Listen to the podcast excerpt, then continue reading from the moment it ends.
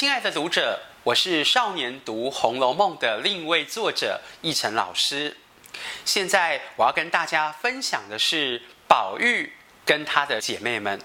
宝玉的亲大姐是元春，她生在正月初一。这有句话说啊，长姐如母。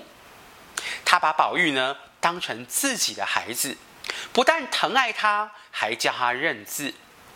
后来他进宫陪伴公主们读书，还是常常写信回来叮咛爸爸，一定呢要好好栽培宝玉，不严不能成器。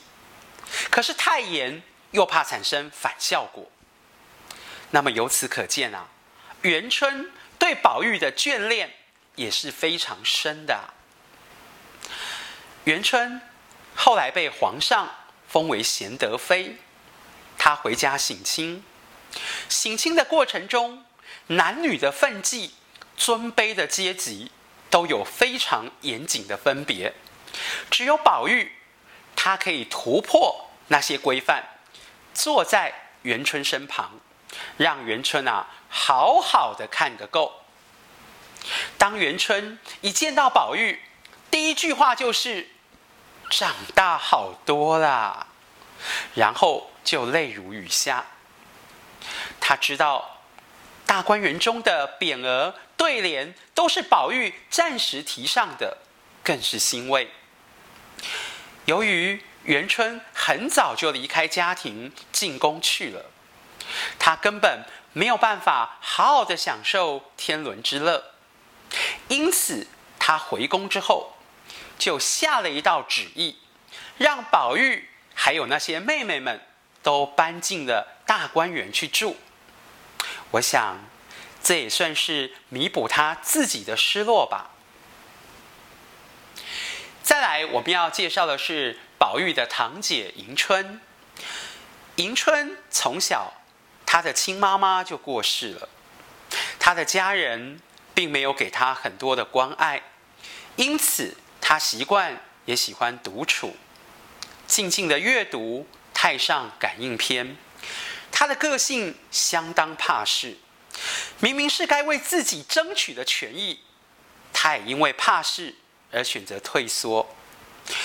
举例来说，他的奶妈偷了他的累金凤去变卖当读本的时候，他竟然闷不吭声。他的丫鬟要替他索讨。他却说：“哎呀，算了，就当做不见了吧，不要再生事了。”迎春在众多人的场合中，如果你不特别去寻找他或注意他，他很容易被人遗忘。然而，宝玉却没有忘了他。当他嫁给恶霸孙少主的时候，宝玉相当担心，以他懦弱的性格，如何敌得过、挡得住婚姻中的风雨呢？念旧的宝玉还到迎春住所附近的紫林洲徘徊，还写了《紫林洲歌》来思念他。迎春的结局可真令人难过啊！不信，你翻开《少年读红楼梦》看下去。关于迎春，在我们的学习的生命观领读里，会跟大家分享：先捍卫自己的权益，别人才会善待我。再来，我们要介绍是宝玉的亲妹妹探春。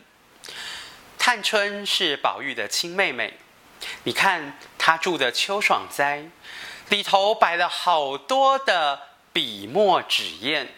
还有名人的字帖与书画，就可以知道她是个爱好文艺的女孩。她号召宝玉跟姐妹们共主海棠诗社，大家一起讨论聚会的细节，还有订定规则。同时，她也是个很有主见、很有抱负的人。可惜啊，在那个年代。身为女孩的她，没有机会有太大的作为，所以他曾经很感慨地说：“我如果是个男人，早就出去立一番事业了。虽然他无法出去外面立一番事业，但是当王夫人要他帮忙王熙凤理家的时候，他在李纨跟宝钗的协助下，又是开源又是节流，还把贾府多年来用钱的坏习惯都一一改过来。当林妹妹重建桃花诗社的时候，她跟宝玉共同填了一阙柳絮词。她把自己与漂泊无所归依的柳絮比拟在一起，似乎也埋下了她未来的命运。